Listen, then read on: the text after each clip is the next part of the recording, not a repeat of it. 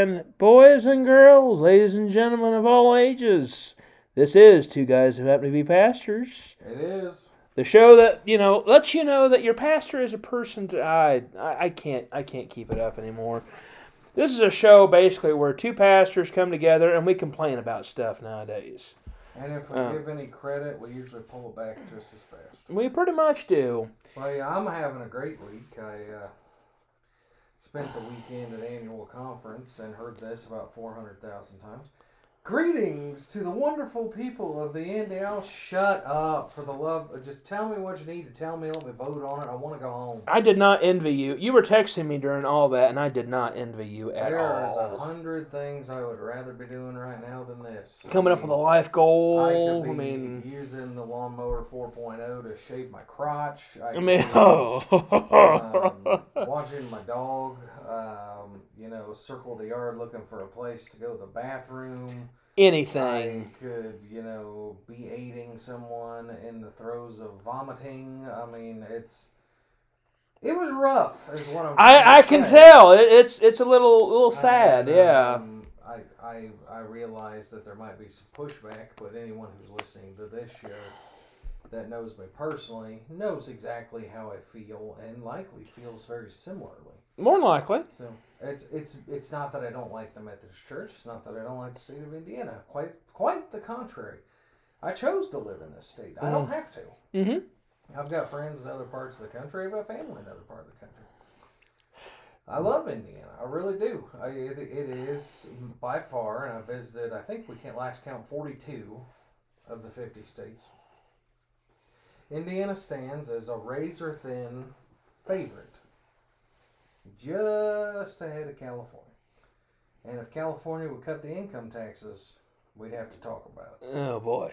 But uh, and I, I love the Methodist Church to to a certain extent. Of course, we didn't get any. Uh, we accomplished nothing, which is which is the part that really gets me. It's not. Uh, there's a lot of people there I've grown to like over the years, and I like to go give hugs and and see people. Um, there's a lot of people I don't. There's a few people go to the microphone. I'm just thinking to myself, wow, if he's here, who's running hell, huh? you texted me on one of them. um, and but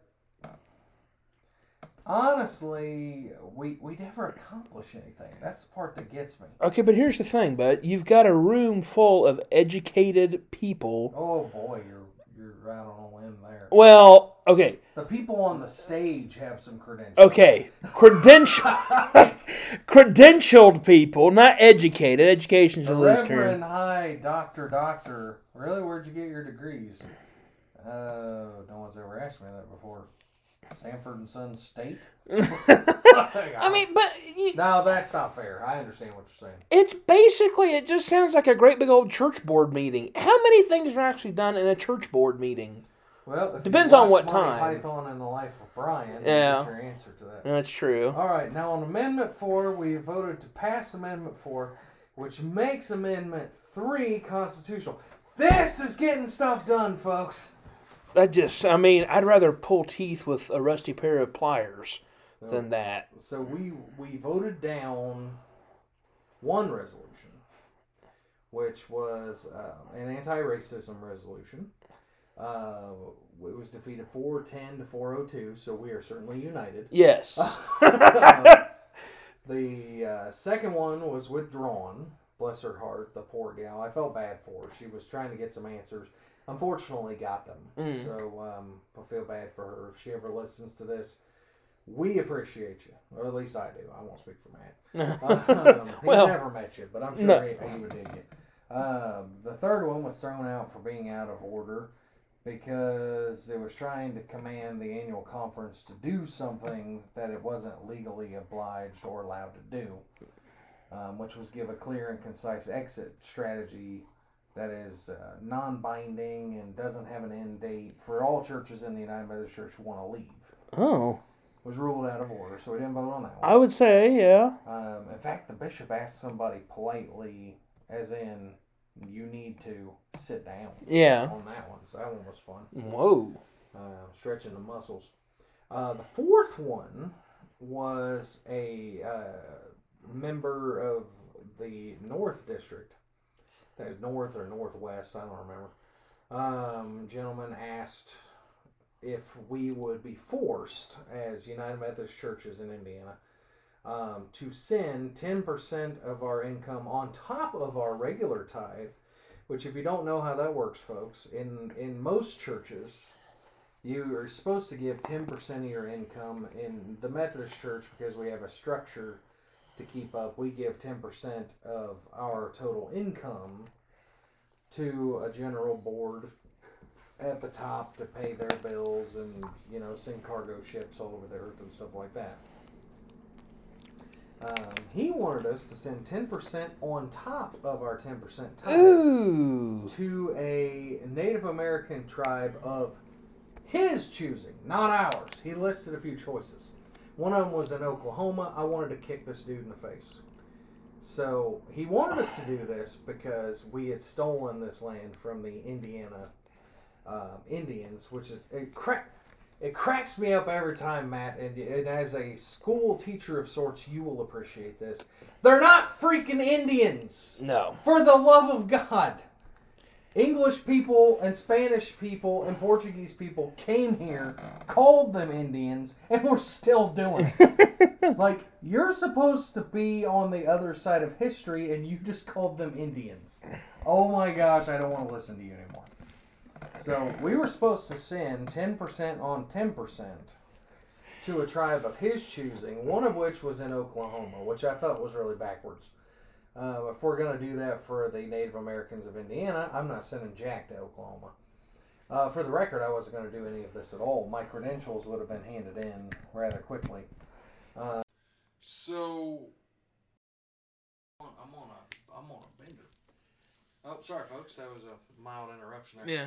Um, if you caught the part where we had to give 10% of our annual income to a Native American tribe of this fellow's choosing, um, we also, as the pastor and leadership councils, had to write apology letters for how we're white and evil to these same groups. And I was ready and willing to take that placard right behind you that says licensed local for pastoral ministry Mm-hmm. and throw it on the stage that day.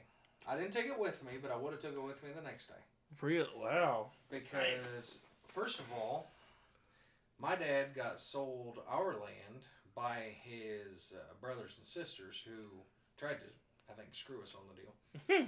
and uh, I believe my grandfather and great grandmother got the land off a sleazy white guy, just like everybody else does. Well, yeah. Uh, we paid for it. We settled up, and we have all the contracts. Um, so, frankly, I I don't want to hear that mess because was this land conquered by European racists? Absolutely, it was. Yeah, but, yeah, well, Most yeah. of. I mean, At least the eastern parts. Um, should I, 400 years later, coming from a family um, who served in the northern on the northern side of the Civil War, um, some of our relatives quite passionately um, should have to apologize for stealing native land. And they also wanted to have it that any church that surrendered their building and couldn't afford it anymore or were closing up shop um, would then donate that land to a Native American tribe.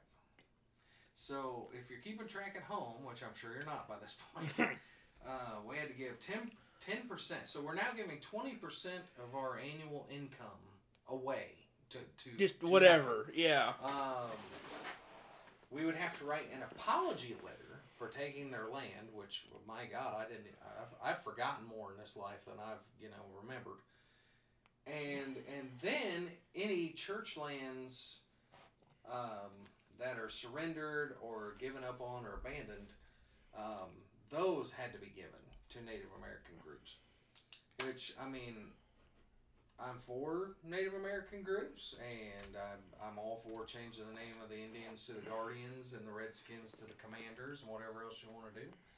Felt like that was a bit much, and that was ruled out of order because where on earth do you think the bishop has the authority to ask anyone to give that much of their income. That that's uh, that's to- salty. To, hold you down and make you write apology letters for something that I'll say it I didn't do. yeah. And um, on top of that, you now are giving no income to the general church because the sale of lands is done by the, The- annual conference, yeah. and that money goes to them. So now you're forfeiting all of that.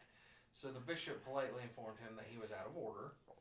And he said he would be back next year, by golly, with another uh, make us do stuff thing. And I hope he does. God bless him. That was entertaining. So, um, I mean, I, I you and I we, we talked about it was it last week. Um, you know, I discussed it a little bit, and like I said, we texted through it and everything. And I mean, the more and more you told me about it, the more and more I'm like, my God. I mean, I know that there's a little bit of, dare I say, chaos going on in the Methodist Church right now. which is the Uh. next part. So, I mean, I well, resolution five yes, was um, to allow full membership in churches, which I will tell you at the outset I'm in favor of, for any member of the LGBTQIA community, regardless of how they identify within it, and also full membership as clergy, men, women. sh- I don't want to be offensive. Um, for LGBTQ folks. And I was in favor of that to a point. And the point that I'm in favor of it is I've interviewed on the district committee a lot of people who are straight who have no business doing ministry. For the love of God, you should not be in ministry. mm-hmm. And I think that disqualifying some folks simply because they might be gay, trans, whatever, is irresponsible on some level. They should be allowed to go through the process, and then if we're like, nah, because I think it is just as discriminatory to say that someone can't be because of their sexual orientation as it is to say they should absolutely be allowed to because of their sexual orientation. So my fear is if we approve this, they're just going to push everybody who wants to do it, who is of that persuasion through, not okay with that. yeah. There's there's There's, this, this process needs to be more exclusive than inclusive because we got a bunch of pastors pastoring that don't need to be doing it. And it's not just because of their style or maybe they're sheepish or they're not super entertaining. It's because they don't care about people. They don't listen. it's a They're job not- to them. They're not. It's not even a job to them. It's a, it's an excuse. You get paid to not really have to work. You know, well, I mean, I don't. I don't have to go visit those folks. I mean, I don't. I don't have to. You know, make sure I've got a usable sermon. I. I don't have to listen to this person. I don't have to take board meetings seriously. I don't have. That's the kind of people I don't want in the process. That's your job. I mean, I hate to be blasé, but I mean, that's your job. Committee, and I've seen a lot of them have no business. Well, I understand that, Glenn, but I mean, on, on the flip side, I mean, isn't there any? So, take me back, take me through it just a little bit, um, because you know, as we've said on this show, um, you know, I've been through this. You know, we went through this trench together. Um, once you're in, you're pretty much in until you retire, right? I mean, they, I mean, If you are a full membership elder, mhm. or if well, a full membership elder is guaranteed a job, is accepted, has full voting rights in any and all situations, and um, generally, if they're not doing a good job or they're not being accepted by the position, they will just be moved to another one. It's it's a little Catholic sounding, and it, it yeah, is. hmm Um, if you are a full deacon, you have all the voting rights, but you have to find your own employment. If you are a licensed local, you don't have to move, but you're also not promised anything. yeah, So it's about availability and about your standing with the conference. If you want to take somebody's credentials, you've either got to make it hard enough on them they surrender them, or you have to take them to church court. And there were two that we took to church court this last time. So, really. Um, I'm just saying, if we're going to disqualify someone for something, because we had an issue over the last couple of years, where district superintendent um appointed a, a, a fella, bless his heart, who uh, had served jail time for uh, molestation, Mhm. statutory. I won't say molestation, we'll say statutory because that's kind of what it was. Um, appointed him to a position in a church, and when asked why, he said, "Oh, I know him. He'll be fine." Oh man. Which is kind of the equivalent of your, you know, son having blood on his shirt and gun residue on his fingers, and you being on the news going, "Oh, he's a good boy. He would never do anything like that." So naturally, we all found out about it, Mm-hmm. and that district superintendent and pastor both got fired. So, again, on the basis of orientation, is that really what we're going to scrutinize here? Because I know a lot of folks in that community who would would not harm anyone and would not force themselves on anyone who wouldn't have them and would take their jobs very seriously. It's it's and I'm not trying to shove that down anybody else's throat. That's just my opinion. And I understand that there are people who don't share that opinion, and that's fine. I wanted to know what we thought of as a majority. And of course, the motion passed by like a vote of like 330 to 310 or something. Yeah. So we're united. and throughout the process, they announced to us that um, not only, Matt, not only does this have no legal bearing because it goes against the discipline, because our discipline says that you can't do that. In an annual conference it's just one state, one little area versus the whole worldly body. So it has no teeth. They Yeah. cannot enforce it. Okay. Also, it was challenged on legal grounds and a clause that said the church at large holds our keys and deeds, so our building is not technically ours, on the basis that the annual conference who holds those keys and deeds does what the discipline says for them to do. So if they were to try to implement anything from passing this, there is a standing legal challenge in the state of Indiana to remove the annual conference's ability to control our buildings and structures if any uh, part of that motion were to pass before the 2024 General Church Conference. Really? Oh, it got weird. Oh, it. I mean, it had. It sounds like it had to have been. I mean, So basically, we did nothing. Yeah. I mean, it, it was basically It was just. pure. It was uh, quote purely aspiration. It was basically meeting to be to have a meeting to have a fancy lunch and all that stuff. You gotta have it once a year. Yeah. Well, I mean, I went and ate at Applebee's. I don't know.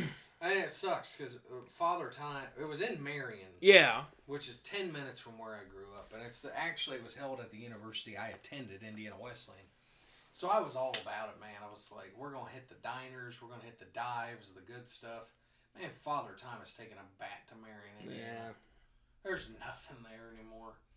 I was so sad. I miss Rosie's Little Italy. Best best pasta in North America that I've found. Um, it was mildly depressing all the way around. And of course, I was walking in a boot, which I irresponsibly don't have on right now. Um, I'm in a space age cast walking boot style thing. Uh, because I have a high ankle sprain, folks. I'm 37 and don't need to be playing basketball. um, man, I juked that kid out too. Foot went out, and I have a high ankle sprain, likely several torn ligaments. I don't, I didn't know you could do that. Uh, apparently, that's an injury that can't be rehabbed. So when you mess them up, you just mess them up, and I've hurt that ankle a lot in my life. Mm-hmm. And because of the posture I was walking with, I opened a wound on the bottom of my foot. So I'm going to be in, uh, as, as my foot doctor, Dr. Barksdale put it, we're going to be best friends over the next month or two. So Well, well. um, likely looking down the barrel of a foot operation. Um, but the upside is I'm up, up for an assistant gig for coaching track at the school I work at, which is exciting, and been assured my job is safe, and I've been tutoring, and I'm going to California next week, so I, I'll get over it, but this week's got a little nasty taste in my mouth. Yeah, I don't doubt that at all. But I'm getting some fresh ink tomorrow. nice. So red rose over here with uh, Madison's name as the stem. Very nice. So, Madison's my niece. She's 13 and about six feet tall. Yeah. I saw a uh, seven years ago today. She boarded the plane and came to California where I was house sitting. She was six. Oh my. It's been a day or two. More time passed than than she had lived. Mm-hmm. Not okay, man. It's okay. it, it hits hard. My baby. It hits hard. I mean, you know, I we were looking through, um, and I've got. I'll have to show them to you. Um, I was going through some old photos, and I found pictures of my sister and my mom back when they were about Lorraine's age, about three, and I. I was not okay. I'll be honest because they literally are well. I'll show. I mean, you won't be able to see it. You know, of course, we're recording this, so I don't. But I don't really care. Um, but uh, the the the compare count. You know, here here it is. So, on the right is my mom holding the doll, and on the left, of course, is is Lorraine. I can see it. It's pretty scary, isn't it? see it. Mm-hmm. I was gonna say, I mean, it. look at my baby. Oh my gosh, that's been a day or two ago. It, I, I am not okay. First, first time on an airplane, she was a champ. I'm not okay with with this with time, bud. This little this little girl is now as tall as I am. That I'm I'm Here, what we're looking at is a picture outside Bubba Gump Shrimp, Santa Monica, California. Mhm. I can highly recommend. Mhm. Um, Madison is about the size of my left leg in that, that- picture. and now she is five feet eleven and an elite volleyball player. So, yeah, I'm uh, I'm searching for answers, not finding any. and it's it, it's a uh, there's a quote. Let me look it up real quick. Um, there's a quote by Ben Franklin. Um, and it it um, let me see.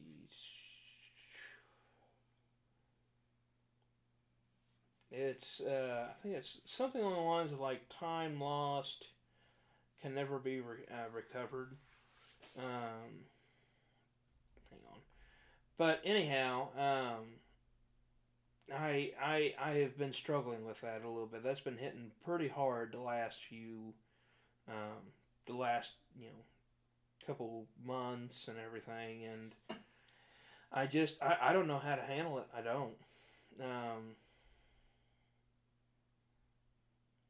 and I I just don't uh, I don't like it. I can't handle it too well sometimes. Um,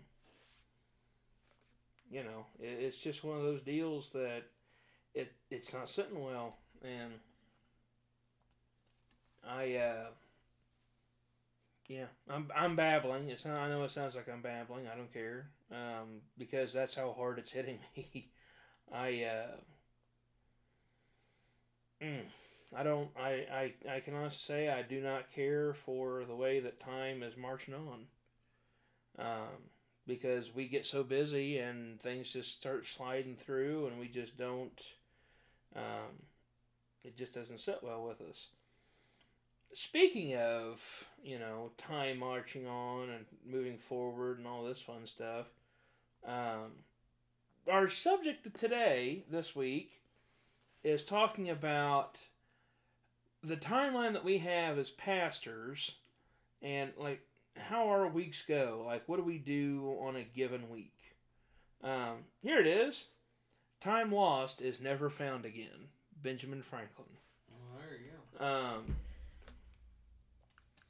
you know, we can get kind of busy as, as pastors. I mean, this week, um, you know, I've got I've got a wedding meeting tomorrow. Couples wanting to get married. I've got Bible study on Thursday. Um, got something else. Uh, last this past weekend on Saturday night, I had a premarital counseling session and all this stuff. I mean, it the week gets away from you really, really quick. And on top of that, you still have to write a sermon and everything. So I thought tonight, we discussed it, we will talk about what a week typically looks like um, for a pastor. Like what, you know, how we go through, how we how we handle things, how you know because the old when I went into ministry, there was a I had a person who was a pretty big naysayer. Um, who said, you know, he's going to have to be on call like 24 hours a day, right? Like he could be literally in the middle of the field and they'll call him and he'll have to leave and go do something, right? And I said, that I, and that was told to me, and I said, okay, that, okay, that's not, it's not a reason why I wouldn't want to go into ministry. I mean, I, you know, so Glenn, you're you've been in ministry a lot, little bit longer than I have. Well, I shouldn't say not a little bit. You've been in a lot longer than I have. 2004, Um, I'm legal. you are legal, I can tell. 18 years. Um, Well, since we got listeners in other countries, um, we should probably s- explain that. yeah, Um, an 18 year old is legally allowed to consent to um, passions with whomever they wish to. yes. So that explaining that horrible joke there. They can also vote and buy lottery tickets. Serve in the military, They can serve in the military, but sign themselves out of school. Exactly. There's a lot of things. but they cannot drink. That's not until twenty one, and up and uh, for the last was it three years now, they cannot buy tobacco anymore either. Which I mean, I have a little bit of problem with it because with both sides of it really because you can literally sign up to get shot at in the defense of your country. And even then when you come home you do your four year hitch. You know if you sign up right at 18 um, you know you can be 21 when you come back and everything. But if you're coming home on leave or if you get wounded or whatever and you come home early you're still not old enough to have a drink. You're still not old enough to buy a pack, you know, to buy a cigar or whatever. Doesn't sit well with me, and it hasn't um, for a long time. But it is what it is. So, Glenn, what typically what does a week look like for you? And because, like I say, I know you've been in this a little longer than I have. Well, I learned a long time ago. This goes back to my early childhood from my father that never put off what you can do today to tomorrow. If you can get it done, get it done. Mm-hmm. So before I was a school teacher, uh, I would take Sunday afternoon off, sometimes Monday off, and get to work on Tuesday on what I was going to do um, for for Sunday sermon wise. Mm-hmm. Um, that has changed a great deal uh, because I work five days a week at a school. Um, require an obligatory Sabbath on Saturday. That's not because I'm Jewish. That's because I need a day off, Mm-hmm. um, and I have to preach on Sundays. So uh, Sunday, upon completing the service at around ten thirty, I share my one-on-one, which is uh, something I record on Wednesdays. We'll get to that. Uh, but I share that with the group so anyone who didn't feel like sitting through our whole service can see our, our message. Uh, then I proceed to work on next week's overhead because we have an overhead that com- is a companion piece to our service. Lyrics to songs, um, liturgies, uh, things that people need to see um, as a visual aid. Uh, we've been told since the first couple times I did it um, that we need to have it, so we keep doing that. Um, upon completion of that, I take some notes for next week's sermon. I'll usually write uh, a joke down that corresponds with um, the message. and then I'll t- like I said, I'll take some hints, some cues, and then I'll come back to that the next day and work on it. Uh, Sunday evenings, I come over and record a podcast Mm-hmm. with my good friend Matt Heath for all you fine people out there. And around 10:30, 11 o'clock, I get to sleep. Monday, uh, gym is the first thing I do in the new week. Of course, you could argue Sunday's the first day of the week, and I have to argue you can shut up. Uh, not for me, it's not. No, no, no, no. Um, I understand Sunday's the first day of the week, but it's Monday It's the first day of the work week, so do with it what you will. Uh, so I'm at the gym for about an hour. Then I go to school and I put in my school day. Uh, I do first hour observation, and then throughout the day I'm helping with various subjects. And then in the evening, uh, Mondays are board meeting days once a month. So sometimes I have a board meeting. Sometimes I get to come home and unwind for the first time since Saturday night. Uh, Tuesday, I'm at the gym again. I go through the process. Tuesday is when I really get serious about sermon prep. I take those notes and those cues, start developing pieces to it. I start to build around my central premise, which comes from the scripture.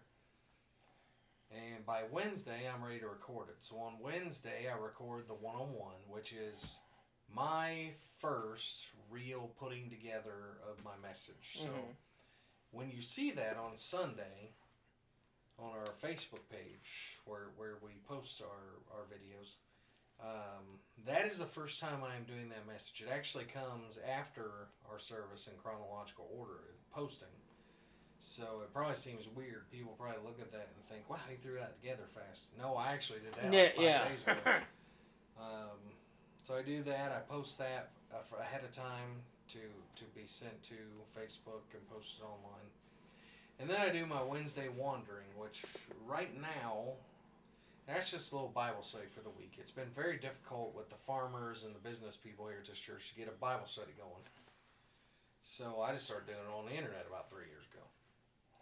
And I've done some different topics. Um, right now, I'm doing cliches. So uh, usually a Bible passage that's used out of context.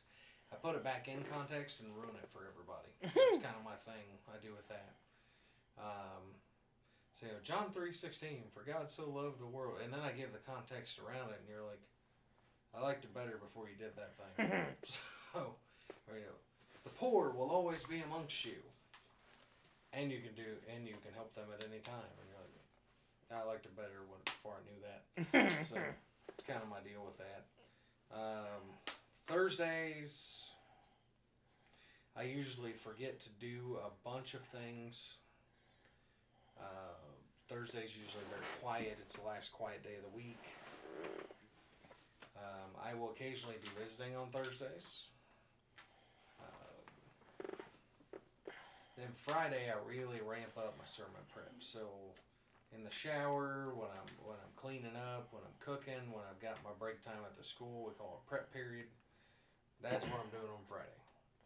Because Friday night I take the wife out usually or go hang out with friends, and I need to have it done because Yeah. when I wake up Saturday morning, I don't do church stuff Yeah. at all. End of story. Nothing. Until Sunday morning rolls around, I do not touch church stuff. Usually don't touch school stuff either. That's that's Glenn time. Yeah. And uh, Sunday rolls around. Of course, I get up, I run through my message. I'm running through it the whole way over to the church, and then deliver the service, and then we're back to posting the one-on-one and whatnot. So that's kind of what my week looks like. Yeah. A little busy. Probably sounds busier than it is. It, I mean, it, but if you throw in the fact that I work seven and a half hours at a school, it is kind of busy. Yeah, I mean it, it adds up pretty quick. I mean it it well time like we said, time gets away from you a little bit. I mean, it's just part of it. Um my week is not a hundred percent unlike yours. Um I should imagine it's kind of similar. it, it, it is to a point. Um, it's gone it's gone through some evol. uh, I'm not gonna say well evolution, shall we say? It's changed a little bit since when I first went into ministry. Um, but what I would typically what I do is, um, Monday first thing out, I I go back and forth. I usually spend that day, um, either taking I either take it off or I do Bible study on it for the next week's sermon. Find out what scriptures I want to use, things like that. Um, I I had I had a another pastor friend of mine who said, you know, take you know, if you're preaching every week, take Monday off. You know, don't don't do anything. Well, A lot of people want you to take Monday off. I can't. I, I it's one of those. physically can't. I, I well, yeah. I mean, I, I just it's one of those things. Like I'll have like we'll be talking, and I'll have an idea for a sermon message or something, and I get gung ho about it or whatever, and, and then I'm like, you know what? I, I kind of want to get this. I want to see what's the, what's the scriptural basis of it. You know, what's the uh, um, what's the foundation biblically, and so I'll do the Bible study and kind of look, you know, kind of read scripture, find out what I want to use. And then Tuesday, um, I kind of handle um, thing. Well, and also on Monday I record um, the Monday moment with Pastor Matt. Um, that was actually, and it sound it's exactly what Glenn does, the one on one. But mine's on Monday. Um, kind of gives people a chance to leave, sleep on what we, we, we talked about on Sunday, and um, look how we apply it going forward. And uh, it, it I'll be honest. Last week, I it for some reason Facebook messed up, and I had it set to upload, and it did not upload until Thursday. Um, yeah, and somebody commented on it too. Like, isn't today Thursday? So I had to explain myself. But anyhow, um, so I record that on Monday, and then Tuesday I kind of that's the day I kind of take off a little bit. I kind of relax and breathe a little, watch a little bit of you know, watch catch up catch up on um, some shows and everything. Kind of enjoy myself a little bit. Um, and you know, and then Wednesday I I typically start kind of looking at okay, so this is here's the scriptural reference, here's the premise. How do I you know what are all the links that I need to add to all what add to the sermon to make it make sense? Where do Yeah. I where do I want to go with it? You'll find your direction. Yeah. Um, and I'll write like little, you know, I try to keep a couple notepads in the truck because I'll think of something like a little bit or something I want to write into it. Um, and I've actually gotten into a habit. I'll take a picture of it on my phone, so that way, if I forget to take it in that night, I still have it with me and I can use it. Um, Thursday, I start kind of formatting a little bit, start writing a few sermon notes. Uh, Friday, I kind of finish up. Um, Saturday, I'm the exact same way as you. I, I, everything's in the can. You know, I'm not gonna worry about it. Um, and just kind of enjoy my my Saturday. Saturday night, I kind of kind of open it back up, look through, make sure there's nothing I forget, and then of course Sunday morning comes and it's it's the big show. You know, it's it's our the weekly deal. So I get up and um, get up, get into a little bit of prayer in the morning. Uh, that morning, and uh, talk. You know, kind of just ask for a blessing upon the day and upon you know what I'm getting ready to say and everything, and then go give the sermon. Um, have of course we have uh, uh, Sunday school before, and then the the sermon of course, and then we leave and kind of relax a little bit, have lunch, and then of course you know come over and record a uh, a podcast with a pretty cool cat I've come to know and respect quite a bit. Um, dare I say, become best friends with, and um, then yeah, get ready to do it all over again. And then of course in that you sprinkle in um, on a given week, um, I'll have um, like this week I've got a I, I have two meetings that are ministry related. Um, tomorrow I've got a meeting um, with a couple who are wanting to get married. They're not affiliated with a church, but they want a, a pastor to, to do it. Um, so I'm meeting with them, and Thursday I have Bible study. Um, you know, a couple weeks ago I had, um, you know, I've had funeral, me- you know, I've had meetings to with the family about funerals. I've had meetings about, uh, do you know, I of course I've had the funeral itself. I mean, it stacks up a lot quicker than you think. I mean, and then on top of all that, I've also have my regular life to live. You know, I've got a I've got a farm to keep going. I've got lives. I've got cattle to keep alive. You know, um, you know, I've got. I have a job. You know, I have a job at the school, driving a school bus, and of course during the summer now, I have a a job. You know, mowing the grounds, uh, which is fun. Let me tell you. But Absolutely. you know, and of course Saturday mornings I work at stockyards as an auctioneer too. So I mean, and then try to have a little bit of a family life on top of that, and you know, it just time. if your spouse works, that's magical. Oh yeah, I mean it's it, it it's one of those things. I mean, you come home and you know you're you're exhausted every once in like Well, and that that's been a big change.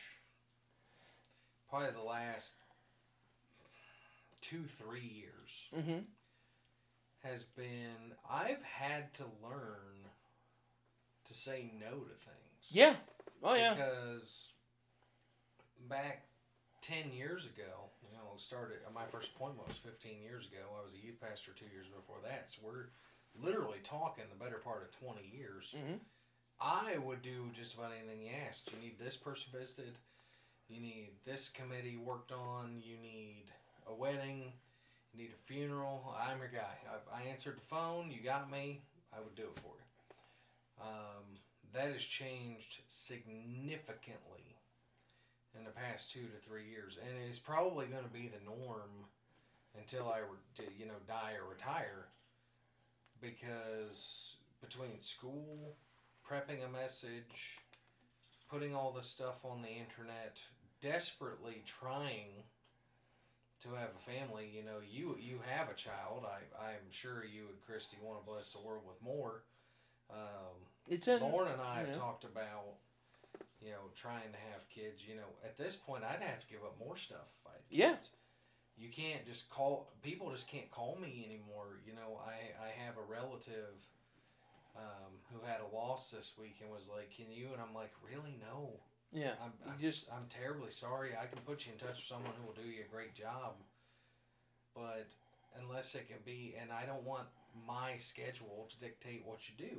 So um, I find it flattering. I really do. That people think that highly of the job I've done. mm-hmm. That you know people I haven't. You know, there's been people this year I haven't talked to in 15 years, but I did a funeral or did a wedding or something, and they'll call me up. Well, can you do so and so's funeral? And I've had to start saying no. Yeah. Unless it's in my church, which is my responsibility. I'm I am appointed here. That is my job. Yeah. I I can't. I I'm dealing with denominational issues. I'm trying to kickstart some programs, and you know, the more you pile on, you know, I'm a full time teacher now. Yeah. I mean, And you. the more you try to pile on, I just I'm 37, which is not that old, despite what my ankle says. That is not that old, and I don't want to age myself more because I feel like I've taken years off my life and abilities off my body by forcing myself to do all that stuff. You know, drive to seminary, uh, go work at the hospital, and then you have to go meet with somebody about wedding counseling, and then you have, and I've had people tell me, particularly with weddings, I know we you you seem to enjoy and are rather good at doing weddings. People like entrusting you with that, and that's great. I didn't like doing them to start with. Um, I've had people tell me, "Well, I would love to have some more counseling." I'm like, "Can you live with them?" Like, yeah. I'm like, "You don't need counseling." like, yeah, you all have three kids and have lived together for six years. You don't. yeah, need that's counseling. you're that's that's Okay. pretty much done. Like, yeah. um, I'll I'll do the wedding for you. But, Yeah. But you know, I don't think people appreciate, and I don't know that pastors inherent on a pastoral position are that busy that you can't do those things, particularly within your own parish. Like, I would quit this job myself if I couldn't find time to do somebody here's. Yeah. Oh, If, you know, I'm like, absolutely. Yeah. I need to cut something out. Yeah. And if it's not important enough, I need to get away from it. Um, but when pastors have multiple jobs, which is happening more and more, Yep. you know, we're, we're bi, tri, quad vocational, that adds up. Exactly. I have a dream someday. Um, I'm not sure what compelled me to share this, but um, that because I have had a connection made for me, my mother, because my mother is not only saintly but also in the family tree aspect of we get stuff done. Mm-hmm. Has put me in connection with someone who can give me personal sign language lessons. So my hope one day is to be either voluntarily or paid, I don't care which, the head of some kind of major sign language ministry because that's something that does not exist, particularly in the Indiana United Methodist Church, and I think that's wrong. So, I mean, I still have dreams and aspirations, but I like I like my schedule, and it's really hard as a pastor. You know, people don't think, you know, well, we'll, we'll just call up. You know, oh, Pastor Glenn's probably free. Pastor Matt's probably Yeah, free, right? yeah. They're not doing anything. Mm-hmm. You know, you're out on the bush hog out at the elementary school, and you're like, hello, hi, can you do seven funerals and be the clown at a carnival? No. No. I mean, what part of my job? I mean, I. I I'll do two funerals, and I'll be a scary clown. How about that? I mean, it, I'm gonna do the funerals as a scary clown. well, and, What do you think about that? so it. To your point, I mean, I remember. I think I texted you because I was excited, and it sounds morbid as all get out. I was excited to do my first funeral this year. Well, it, it's an opportunity. It's an opportunity to reach people, and um, unfortunately, and I, and psychologically, it would be a fun study. You know, I, I'm fixing to get a new therapist here because my other therapist quit taking insurance, and I think he's going to give up his practice. But um, I don't really enjoy weddings or funerals. And I think psychologically that would be a fun study because funerals I don't like because the only funerals I feel like I've ever done were for people I cared about. Yeah. I very rarely have done them in churches. And you know, the opportunity to do one for someone you've served in a church with, that's a fine. Uh, to to do a funeral for someone you've actually served at a church with that you know their heart you know what was important to them you've done missions projects with them like you know judy's still up there on on the uh, shelf up there judy, judy collins um, Sweet people lady. people will tell me that was a mo- I've had three or four people from that family tell me that they were dreading it but it was one of the most enjoyable experiences they've ever had because Yeah. we talked good about her people knew about her you know it wasn't strangers talking about her No. this, this was our gal Yeah. and I found that to be true in a lot of funerals for people who I've served with. It's difficult, but at the same time, you don't have to go hunting. No. You know what you're going to preach about. Yeah. A lot of times they will have already told you or written down what they would like for you to do. um, but particularly early on in my career, I did so many funerals for people that I legitimately cared about but had never served with that hmm it really put a sour taste in my mouth. Sure. That I mean, the only the only flower that I can stand remotely stand the smell of is lilacs, and Mhm. I, and because I've never smelled a lilac in a funeral home. And I went and picked up yellow tulips for Kesset after her show in in May, and Lindy made the comment, "You okay?" Because I kept like twitching. Tu- tulips make me sick to my stomach. Really? I, I just I've I- smelled it somewhere, and when it hits my nostrils, I just I'm there. I'm in a funeral home. Yeah. Most flowers are like that. Mm-hmm. And the wedding thing, I've done. s- I've done so many weddings for unchurched people. I've just gotten used to just not being welcome. Yeah. Like I'm there to officiate and sign the papers. That's that's my only purpose. Mm-hmm. And I've been called names. I've been mistreated. Now almost every time. I've also been asked to do funerals for a lot of people I didn't know. That's uncomfortable. That uh, just a little. I mean, Elijah McKnight, my dear saintly Elijah McKnight, says he always likes those because he considers it a challenge. I just consider it, man, I didn't know him. that's a lot of legwork. I mean, Um, but on the wedding end, you know, you go in and everyone in the party is not excited to have a minister around except the person who asked you to do it. yeah. And I mean, I've had people, you know, cuss me out, tell me how worthless they think clergy are, and I'm just like, all right, glad I could help. and and that those suck. And I have not been asked to do a wedding in a while. And I will absolutely do your wedding if you're listening to this and you're thinking about asking me to do a wedding for you. Um, but I'm getting just about to the point where I'm going to stop saying yes to those. Because I spent a lot of my life doing things that I really didn't want to do and that other people didn't want me to do. And the only reason I was doing them was because I was the only person that could do it. Yeah. I've had a lot of those. It would, it would that would be an interesting case study too. But I do them. But it eats at you.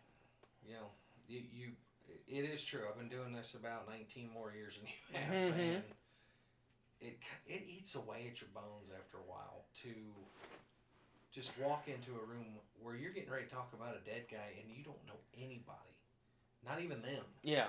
It, And when you walk into a room to join people in a union and you're sitting there and you know this is not a good situation, yeah.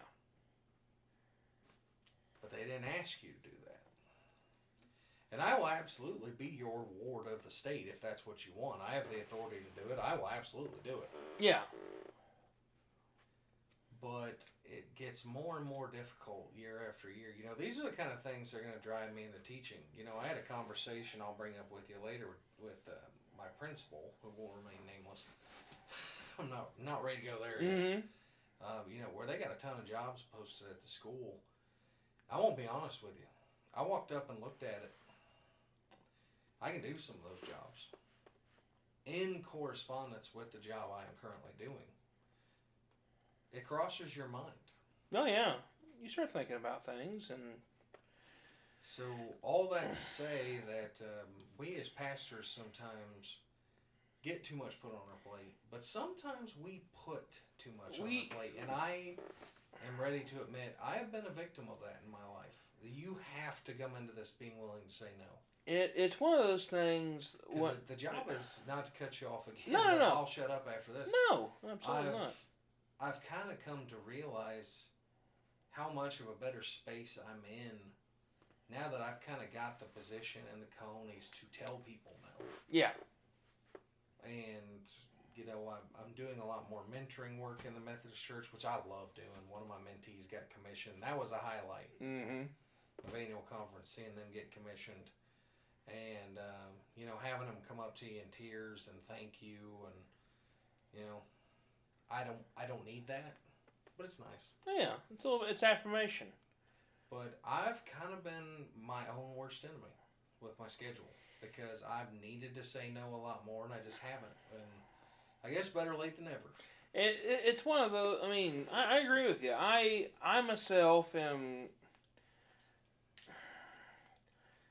My whole big thing is, and it's not it's not really a it's not really a, a problem with ministerial life as it is, but I mean, like the I, I have three weddings this fall. I'm gonna add up, baby. Um, two are in early September, so I'm not worried about them. But there's It's one. warm then. Yeah, exactly. Be nice weather. One's October 29th. You're flirting with it there. Yeah, I mean it's one of those things. It snowed on Halloween a few times. Yes. And Well, and the other thing is too. I mean, I'm going to be in the field about then, so it's one of those things. I hope that I've got like a window right there. It'd probably be nice if it did snow. Yeah, exactly. I mean, it's one of those things. I'm going to cheat it a little bit. I don't have much to do, but it's enough. I'm hopefully I'm hopeful that I can kind of cheat it a minute, and it's one of those things like I might be gone for three hours, two hours, you know, to go do the ceremony, and then pray over the meal, and then jet. Get it. Not DJing. Um, well, and it used when I first started doing weddings, which I started doing weddings before I got into ministry. Um, I've shared this with you. You can catch a license to it, Um, and that is just fine. Yeah, well, and it, it was one of those deals. A friend of mine came up and said, "Man, we're not really affiliated with the church. Um, you know, we, we want to get married, but you know, we don't really know who to ask." And I said, "Well, let me do some research and see what would what would it take for me to do the wedding." Because they said, "If you could do it, we'd love to have you." You know. So you know, of course, I did the whole online um, ordination. I know that's a bad taste in some people's Oh, mouth. You're not committing to the Unitarian Church. You're fine. Well, yeah, but uh, but I mean, I'm not Jesus. I'm not going to judge you, but you better have a good explanation. yeah, yeah. but I mean, eh, I, I I I did it, and then of course I found out in the state of Indiana. Did you know you don't have to be legally ordained to do ministry? To I do, did, uh, I did know that. I didn't. I didn't. But there are states where that is not the case. No, you got to be an ordained minister to do it. In fact, I learned from our good friend Emily Webster Heath that in Mhm. South Carolina you have to be affiliated with the church to get married. Really, I didn't how- know that's that. how old school they are. Wow, going back to the eighteen hundreds. Let me tell you. Yeah. Um, But- so church membership goes up about every spring, about three four percent, and then drops off again Yeah. in the fall. but I mean, it's it's one of those. I mean, but I, like I said, well, and, and that's that's another thing I've had happen to me that's a bit annoying is um, when people will come to your church and take that time investment from you. They'll ask you to perform their ceremony. You go out of your way to do it to do a good job. Um, sometimes you even do favors. Like I said, the DJ thing, I've done that um, a couple times. hmm And then all of a sudden they're just gone. If you're planning to go to a church to get a minister to do your wedding and then you're not going to come anymore, just don't go. Yeah, exactly. Go get married at the courthouse. Yeah, that's Because nothing in ministry outside of just people telling me to my face I suck, which three or four times, um, nothing hurts worse than doing somebody that favor. and then they And then just they dropping, yeah, dropping the ball. It, it stings. oh, And it- absolutely. and it, it doesn't go away. Well, I mean, there's been since I took on the job at Strawn, I've done two weddings, I think now, and um, you know, it, they didn't. They did. Luckily, I should say luckily, but they didn't go through the whole dog and pony show of joining the church, becoming members, and all this stuff just to get me to do the ceremony, and then you know dropping me like a bad habit, or the church like a bad habit rather. Um, they have come to me um, asking me to be the pat to be the one who does the, the ceremony. Um, it I, I don't mind it and I and I've mentioned a time or two it's like hey you know if you guys are looking for a church to go because there there was a couple I just did their wedding for a while back and they asked me, or they were talking about, man, I, I don't know, we used to go to this church, and then the pastor left, and um, which you know the you know the pastor we're talking about. Um, and I said, well, you know, I know it's a little bit of a drive, but I mean, my church would be glad to have you. Um, don't feel like you have to like commit to it or anything. Just come and see what we have to say. Uh, oh, okay, yeah, yeah. And I'll tell you the truth, that hurts a little bit because you're basically just like you're playing the game up until the point that I get the service done, and then I don't hear from you anymore. That sucks. And that's why I've kind of adopted the word of a state thing. It's really to protect my own ego and my own heart. Is you want me to do your wedding, I'll do your wedding. Mm-hmm. But don't come to my church for six months.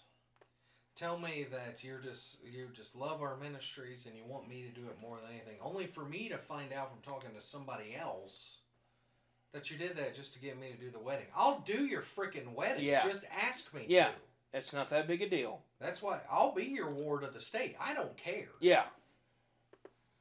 But don't. Frankly, I would love to be a guest at the wedding more than yeah. I would. to- um, you know, because I went there with a couple of friends where, you know, it comes down to to like me, like they can't really get anybody else to do it, and I'm like, I really wanted to be a guest at yours, like or be you know in the wedding party, and mm-hmm. um, I've we got creative, and I, I walked in and got to be a part of the wedding party with one of them, and I was I was grateful for that, and I didn't mind doing that one. But there's been, you know, when your friends like, well, can you do it? And then they're like, well, we need one more groomsman. I'm like, well, you'd have one. Yeah, exactly. Yeah, you know. It's one of those, and I mean, uh, so let me ask you this: on not to park on this subject, but I mean, Oh, let's park on it because we got about five, ten minutes Um, because we got tacos cooking. So let me ask you this. So there's been I've done a few weddings who the groom had asked me to do the ceremony and everything, and I was okay with that.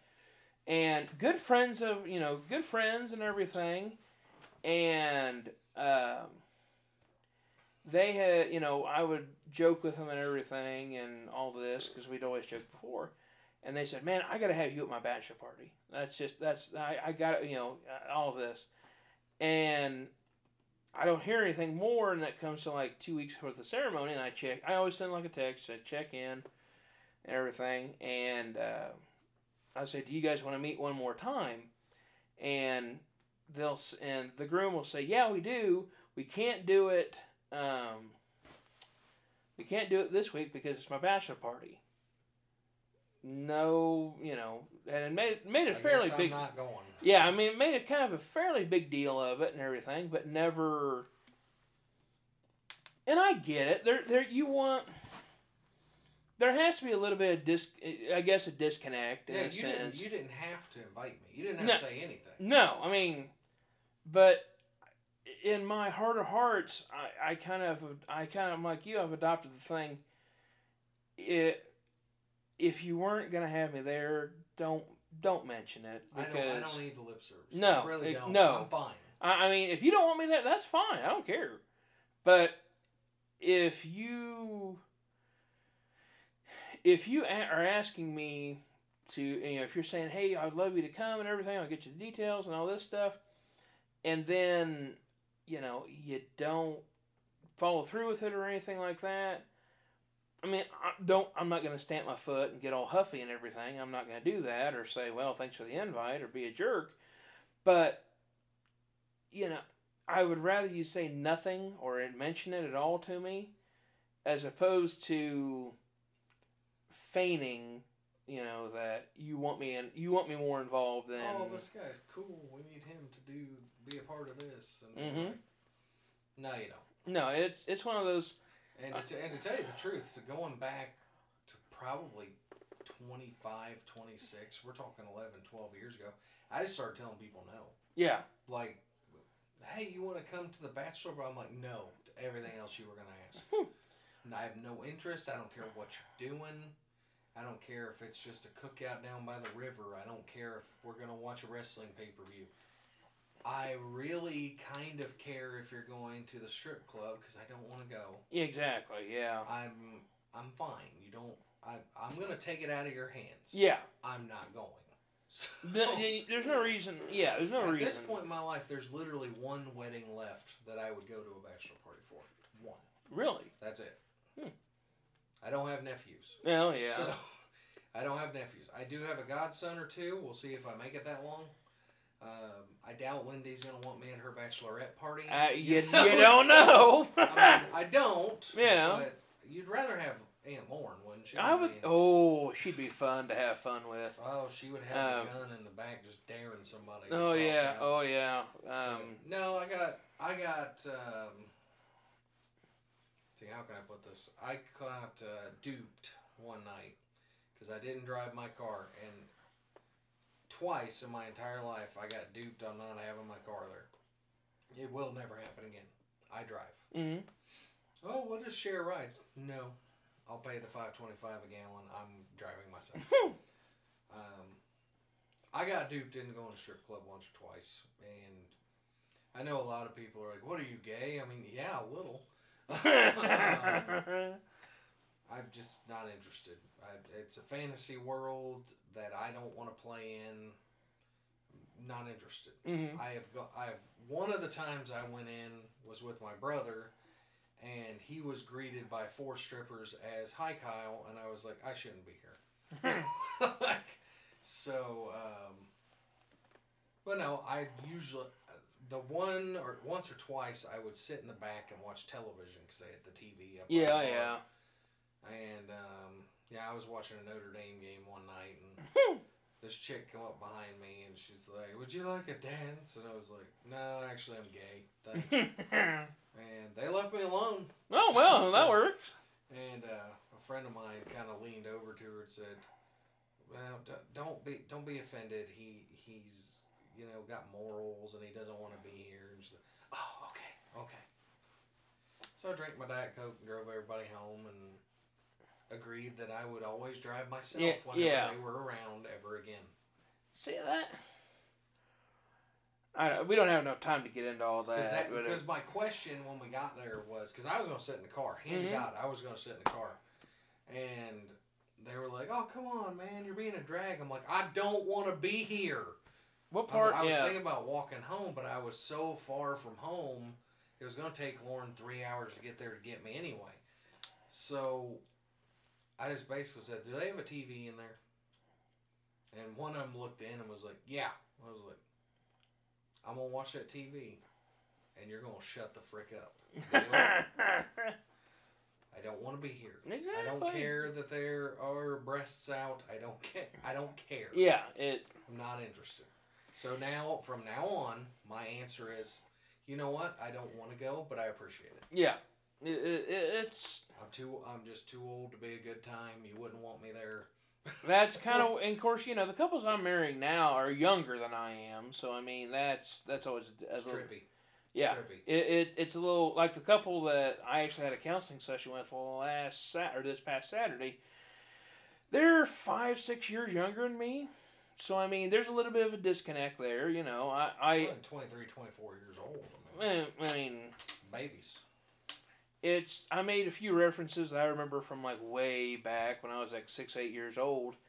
Of course, you know, right over the head. Um, but I mean, it's I mean it's I'm realizing more and more that you know I, I, I just as a as a pastor I just I, I can't hang anymore. I mean I just I can't I mean And I think I think there's you- there's a healthy line, and it gets skewed between can't you know hang out with people and don't want to. Yeah. which there's a part of your psyche that's just like, dude, I don't want to do that. And yeah you're like, well, I wouldn't be very fun. I just can't hang with you kids anymore. That's that's your ego going. That sounds awful. I don't want to do that. Which that might we might have to park on that for the next time. Um, you know, uh, we've mentioned it on the show, but we really haven't dived into it too much. Um, so, um, but yeah, I. us and again, that's another thing that you would have to add to your schedule that you have to figure. I was just sitting here thinking, okay, if I do get invited to the bachelor party, do I go out? Because I know there's going to be drinking, and I know that they're gonna you know, it's a bunch of old farm farm. It's a bunch of farm kids and farmers and everything. The only thing we do is drink and work ground, and you know that's just part of it. Uh, What we do is drink, farm, farm, and drink. there's corn where it shouldn't be. Um, but I mean, it, you know, it, I was just sitting here thinking, like, do I do it on Friday night? Well, if- if I do it on Friday night, Saturday morning, I'm gonna wake up, and I gotta go do a do a, do an auction. I gotta go to the stockyards. Do I do it on Saturday night? Well, as we've seen, I do it on Saturday night. I wake up Sunday morning, and I'm gonna be a little sweaty uh, in the pulpit that morning. So, but friends, I know if you call, if you have your pastor's cell phone number and you call them and uh, they answer and everything, just please remember that they have a life too. Um, we under, you know understand. Yes, we know that we are to be there to help you guys, to work with you guys, and everything. But on the flip side of the coin, also, you know, be a little bit be a little bit respectful about it. Don't don't just you know jump with both feet in, stamping on the you Just know because you have their number doesn't mean you're owed their time. exactly Still their time. Exactly. But well, friends, we're gonna go ahead and wrap this show up. I know we're we've got tacos waiting, and then Lauren's tacos are Exquisite. They are. I mean, you I, I would dare say they could go up against any any uh, street taco that I have seen.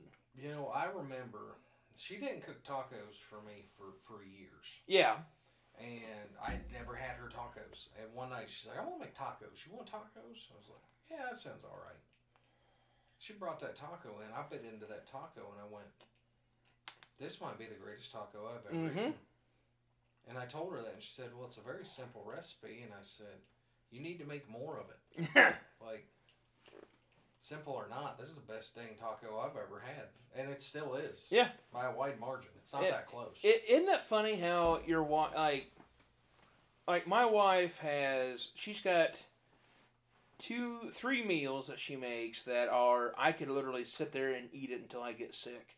She made it, and it- I messed, it messed me up, but she makes this stuff, I think it's called Alabama cracked chicken. Oh, it's chicken breast, ranch, um, oh, powder, Shut up and take my money. au jus powder, a stick of butter, course. and uh, peppercini juice and a few pepperoncinis in it. I'll, I would skip that, but I get it. Adds a little bit of kick to it. Well, I imagine. You put that in the crock pot, it simmers. You put that over a bed of rice. Take my money, mama. Oh man, I said, honey, I don't think I could love you anymore. But every time you make this, that the nail in my heart that you have put goes a little bit deeper. Um, It's good, man. But it, it's one of those things. I ate it. I ate three bowls of it because we had that much. And I'll be honest, I had heartburn Sunday Sunday evening. It's, the simple things are better. You know, another thing that Lauren makes are just ex- exquisite is hot dog casserole, and all it is is a chili meat, a hot dog, a tortilla, and some cheese. Really, Put it in my mouth and massage my throat. real. Ooh, I don't even want to chew it. It's so good. I I, mean- want to take the whole thing. My wife's my wife's chili is about that way. I she but she okay. So it's, this sounds weird, but she makes chili like you normally would. The chili powder puts a little extra chili powder in there, but she uses Bush's baked beans. So you get like a sweet heat kind of a thing. Oh Stop my it. lord, it is beyond good. But to wrap up, the Mexican she makes fajitas cuts up the red and green bell peppers. She does all this in the crock pot because, you know, we work through the day. Oh sure. Hey, Croc, we, Lauren used to drive an hour and a half both ways, and I was in school in Dayton, Ohio. Yeah. We know crock pots. Crock pots are everybody dogs on them, dude. Yeah, I've had some of the best since we got married. I have had some of the most delicious meals out of a crock pot. Molly's chicken was a favorite the first few years we were married. Really? Ooh. It's kind of a tangy red sauce chicken, mm-hmm. but it's the chicken's still in quartered pieces and whatnot. Ooh. So it's got like a rotisserie thing, but it's got that sauce to it, and it's not overdone, and it's just fall off the bone. Ooh. Sounds good. I mean, it, we, we don't eat that much anymore because we don't do a lot of crock pot meals. yeah. It, it's it's one Take of those. my money. She like on Sat- Saturday she'll say I'm going to go to the grocery store. What do you want? And I said, What do you feel like making? And she'll go through the list, and of course, the, uh, on the list is a few of the greatest hits, you know. And I said, Well, we can't really have the cracked chicken this week because we had it last week, and all Why this. am I talking like this? I, I don't I know. As soon as I say, it, I was like, "You idiot!" But anyhow, um, but the fajitas, you know what I actually do? I actually make it, put it in the tortilla, and then I put French dressing on top of it I've heard you mention that before. Because it's an offshoot from when I was in elementary school and they had taco salad days. And one Did the take the French dressing off the salad and yeah. there you go. Well, actually, they served it on there. That was part. That was part of it. Yeah. Well, there you go. Taco Mhm. sauce be darned. Where you It- some French dressing. It, it, well, I put taco sauce on there too, but I put the French dressing on there, and it's it takes me back to my childhood. I'm so glad you could eat school meals, man. I was so sick most of the time eating school meals. I I got food poisoning every time they served a pork fritter. really, after I, that's what ended my eating at the school my Was- sophomore year. really, I, I ate it and I was like, I shouldn't have done that. And, yeah, Uh, by fifth period, teacher was like, "Ah, you'll be fine. You'll be Mhm. fine." By sixth period, I was puking my guts out, and I was just like, This "I'm ain't good." never eating here ever again. yeah. This happens too much." And um, I can eat. I mean, I've I've got my belly, and you know, I li- I like to eat, but I like to eat good food. I don't I don't do well with crappy food. I'm I'm kind of over the whole like midnight Taco Bell run kind of a deal. McDonald, I can't do McDonald's any t- breakfast sometimes. Yeah, if I'm it- really in the mood for it, but it's just easy to pull into the Waffle House and eat something of quality. exactly. So- Which that's kind of a stretch. The Waffle House and I quality, mean, but it's it's it's cooked enough. fresh. It's, it's good enough. yeah, it's it's cooked fresh. I will say I don't that. I don't regret it. Three hours later. hmm Uh, Burger King's gotten into that realm as far as their lunch food. The only thing I can eat there about is French toast sticks anymore. I mean, Really? And they have the uh, flavored mixers, so I mean, that's always a challenge. I'll get two things of French toast sticks and like two different mixed drinks. but I mean, I had I had two prime ribs this weekend from Roadhouse because I just didn't want to eat crap. Yeah. like Lauren's like, "You want to get Roadhouse again?" I'm like, "Yes." Well, I mean, think about. I mean, even now though, you're gonna spend almost as much money as you do at McDonald's as you would going to Roadhouse. I remember Or, the first time I spent more than twenty dollars at McDonald's, and I thought there was something wrong. And I looked and realized, no, I just got the same stuff I Yeah. usually get. they just raise the prices. Yeah. I mean, that's kind of the point. Like Dad and I, we'll like we used to eat McDonald's a lot, like during for lunch. I don't know what they're making that crap with anymore, but it's not the same. It's it's disgusting. cheap. It's cheap. I mean, it's it's to a point.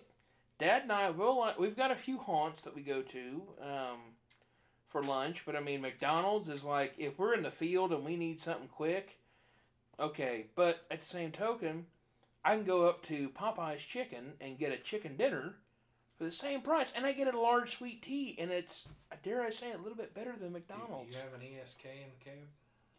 No. Pile napkins to handle yourself when McDonald's haunts you? Well, McDonald's doesn't really bother. I don't really have any Well, issues good. like that. That's good. There's a few of them I had a friend of mine growing up whose dad couldn't get to Elwood and back to their house in Elwood. So they always had Really? ESKs. No, that's. No, I mean, I remember when I was a kid, and I'll, we'll wrap up on this. Um, there was a moment when I was a kid that we ate. We ate something for lunch. My mom wanted to stop at some greasy spoon. We stopped and ate it, and then Dad and I went out. We were gonna cut bean. We were gonna start cutting beans that day. So Dad opened up the field and everything, and I'm in the truck with him, or truck, well, waiting on him. And uh, because we were just cutting it to see if we could get a sample and check see if it was dry. Well, we ate that, and about two hours later, I had a pain hit me. I couldn't. I mean, I couldn't make it up to the house. Conveniently, I was also wearing bibbed overalls that same day too. Mm-hmm. So, needless to say, I look through the truck. I'm like, okay, I figured out the mechanics. You pull out the back straps, you pull them up to the front, and kind of, you know, tie them off. Hold on to the tailgate, and all right, that's You're gone. But then, what do you, you know, how do you finish up with? Do you remember the Indiana Auto and RV magazine that you used to get at the truck stops? I don't think I the don't- first time a truck stops you, Dan. Well, okay, never mind. I know what you're talking about. It's a free mag. For those of you who don't know, it's a free magazine. It's kind of like classified ads, and it's made out of like the same. It's like a softer material, thinner material than newspapers. About like a phone book. So, needless to say, we always like grab one every single week, and we had two or three of them in the truck, and two or three of them were not in the truck by the time I you know, by the time Dad got back. Um, so, um, well, folks, now that you're thoroughly grossed out, well, thank you for tuning in for this show. It's always a fun one to do. Um, tune in next week. We're going to talk about. I don't know what we're going to talk about. We'll talk about something. I think we got an idea for something. Was it the end of June? Yeah. We start getting patriotic. Yeah, I guess we fireworks could. stories or Yeah. something. I've got some fireworks stories we could probably do. There's that. some good ones, yeah. So, um, we thank you for tuning in. Hopefully, you've had fun. Um, however, you found us Apple Podcast, Spotify. Uh, currently under, actually, I look. Currently under review to get on Pandora, actually. My goodness. We are hitting the big time. You know Thank what? Y'all out there. Yeah, you know, I. We don't I- have a subscribe button, do we? we do not. That's, Um, that's good. I don't want one. Th- this is not a monetized show either. We have the option to do it, but we've chosen not to. Um, you know, it's Yeah, just we part don't of. charge you for our time. We, No. we do that on a weekly. uh, yeah. So. I don't want to push our luck. no, no, no. So we thank you for tuning in. However you found us, um, Glenn, I'll let you take us out as always. Well, good night, Lindy and Kessid. I'll see you next week. We're going to have a blast. And um, we decided to stop being so negative and uh, focus on positives. So we found the farthest ahead on the planet city we could find. Good morning, Apia, Samoa, where the time is 2:05 p.m. There you go. All right. Good night, everybody. Thanks for watching. Thanks for listening.